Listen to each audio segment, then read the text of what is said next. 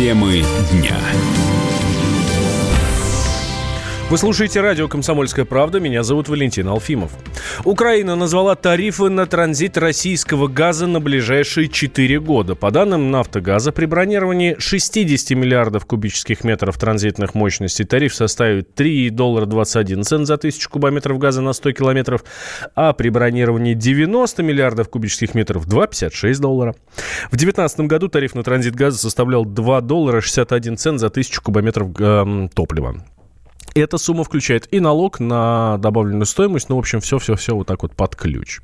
С нами на связи экономист, преподаватель Российской Академии Народного Хозяйства и Государственной Службы при президенте Владислав Генько. Владислав Иосифович, здравствуйте. Здравствуйте. А что это вот так вот цена повышается, причем достаточно резко? 2,61 в этом году, а вот предлагают они 3,21. Манипулируют нами? Да, причем, э, к сожалению, в этом попытке шантажа, я бы назвал, да, участвуют э, вот не только э, чиновники Европейского Союза, но, по сути дела, здесь Соединенные Штаты, то есть они тоже очень сильно давит. Э, то есть они не хотят, по сути дела, поддерживать экономику Украины, они пытаются ее, вот, так сказать, устроив известные события, да, Майдана, они пытаются на кого-то переложить эту ответственность, при том, что проблема с транзитом заключается в том, что не Москва против транзита и не Европа против, а в том, что все мы э, как бы видим риски, связанные с тем, что может быть несанкционированный отбор газа, как было еще и при Викторе Януковиче, да, и может быть, значит, состояние изношенности ГТС тоже нас волнует, и европейцев, и Москвы. Поэтому, а, когда мы говорим о транзите, ну, вот они требуют 60 э, миллиардов э, и 90 миллиардов кубов, при том, что сами э, потребляют 10 миллиардов, да, то есть у нас есть Северный поток, Северный поток-2 будет до конца года достроен, поэтому у нас есть альтернатива, которая устраивает европейцев, то есть это выбор совместный, который делают наши основные потребители газа в Европе и, и Москва. Поэтому что можно еще сказать? Ну вот ситуация такова, что э, еще есть политические риски. Там э, социологи рисуют большой уровень поддержки, но это, знаете, уровень поддержки Зеленского это как уровень поддержки популярного актера. Э, проблема с политиками такого актерского уровня, да, заключается в том, что когда э, проходит сериал, да, то, собственно, об актере могут забыть. Собственно, и обвал рейтинга Зеленского тоже может случиться, потому что кроме слов э, реально повышение или как бы изменение уровня жизни население Украины не чувствует, и поэтому есть политический риск, который я вот предсказываю, что в ближайшие 12 месяцев могут быть объявлены досрочные президентские выборы, потому что, ну, одно дело ты актер, другое дело ты совершенно неподготовленный, и у тебя нет команды для управления государством, и вот шаги, которые мы видим, к сожалению, мы видим, что дальше, дальше сов не идет. А то, что по транзиту газа, ну, это выглядит как шантаж, это как, как, как попытка надавить на «Газпром», попытка выбить с нас деньги, при том, что Украина сама нам должна, я напомню, 3 миллиарда по суверенным облигациям, 75 там, миллионов купонный доход, плюс еще штрафные санкции, они нам не это не оплачивают, это 600 тысяч рублей, 600 э, тысяч долларов, извините, ежедневно, то есть набегают эти проценты платежей. То есть тут еще вот проблема в том, что мы понимаем, а насколько платежеспособен и насколько надежный плательщик э, наш партнер на Украине. И мы видим, что какая была ситуация с тем же суверенным долгом. И плюс еще мы знаем, что с нас пытаются какие-то миллиарды долларов потребовать, ну, совершенно сумасшедшие э, обоснования, сумасшедшие цифры, если мы откажемся, да, то есть если мы откажемся, нам говорят, а как мы можем не отказаться, если юридический контракт заканчивается, и мы говорим, что, ну, настолько чудовищные политические риски, экономические риски, финансы, максимум мы готовы на год заключить, но то, что предлагает Украина, это совершенно неприемлемо, то есть эта цена, она взята с потолка, и здесь вот э, не место для торга, то есть они, может, думают, это как на рынке, да, то есть назвал, и потом мы будем торговаться, но это не солидно, это, это не в той ситуации Украины, когда э, она может, э, значит, в такой, как бы вы, выстраивать такой торг. Какой торг, если мы полностью можем и европейцы, и мы обойтись без транзита через Украину? Это наш добрый шаг, потому что мы поддерживаем братский народ, то, что подчеркивал не раз Владимир Владимирович Путин. То есть мы готовы поддержать и помочь, э, вот. А при том, что европейцы наши основные потребители, не та европейская бюрократия, которая ориентируется на США и на американский жиженный природный газ, а настоящие национальные элиты Германии, Франции, то есть тех стран, которые основные потребители mm-hmm. нашего газа, они говорят, да мы вполне устроит нас Северный поток и Северный поток-2. То есть этот транзит, это не то, что нет необходимости, по большому счету, экономической нет. Это необходимость целесообразности, что мы хотим поддержать, потому что это 3-5 миллиардов долларов бюджет. Это очень огромные суммы за транзит, который собирает э, и может собирать Украина, и которые, мы надеемся, пойдут на поддержку украинского народа, который вот сделал выбор такой, какой есть. И все-таки, опять-таки, я предсказываю, что все-таки это закончится досрочно президентскими выборами, все это очень нестабильно. Да, Владислав Владимирович, спасибо большое. Владислав Гинько, экономист, преподаватель Российской Академии Народного Хозяйства и Госслужбы при президенте России, был с нами на связи. Вообще действующие контракты на поставку и транзит российского газа через Украину истекают в конце 2019 года, а и в четверг в Брюсселе прошли трехсторонние консультации по транзиту с участием России, Украины и представителей Евросоюза, на которых Москва предложила Киеву временно продлить контракт. После переговоров глава Минэнерго Александр Новак рассказал, что стороны обсудили в том числе и возможные объемы поставок газа а, и еще судебные споры «Нафтогаза» и «Газпрома».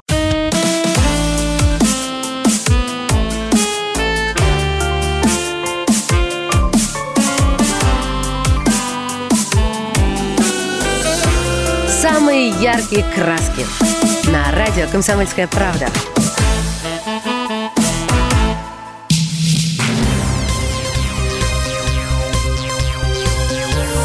Темы дня. Вы слушаете радио «Комсомольская правда». Меня зовут Валентин Алфимов. Украина отказалась участвовать в сессии ПАСЕ. Как сообщил верх... Э, депутат Верховной Рады от партии «Слуга народа» Богдан Еремко, а, Киев столкнулся с игнорированием его интересов в этой организации. Также, по мнению этого э, Еремки, парламентская ассамблея Совета Европы нарушает свои же принципы. Решение поддержало большинство фракций Рады, и сейчас депутаты собираются сосредоточиться на консультациях с другими государствами, членами Совета Европы а, с целью выработки плана возвращения доверия к ПАСЕ. Это вот буквальная цитата.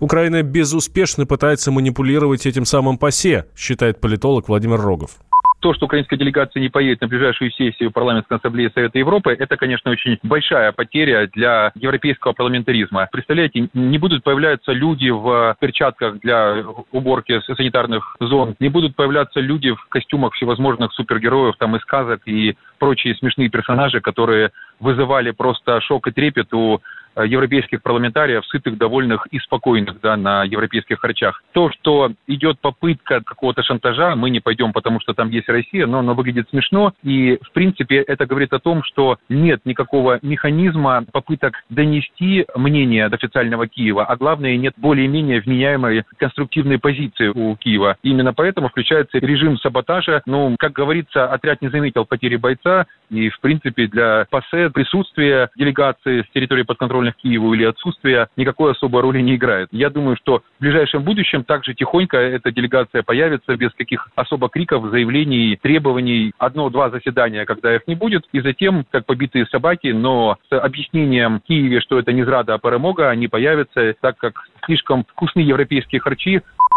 Ранее глава МИД Украины заявил, что Западу все сложнее придерживаться антироссийских санкций. Основные признаки ослабления позиции, возвращения Москвы в ПАСЕ и призывы европейских лидеров вернуть формат G8.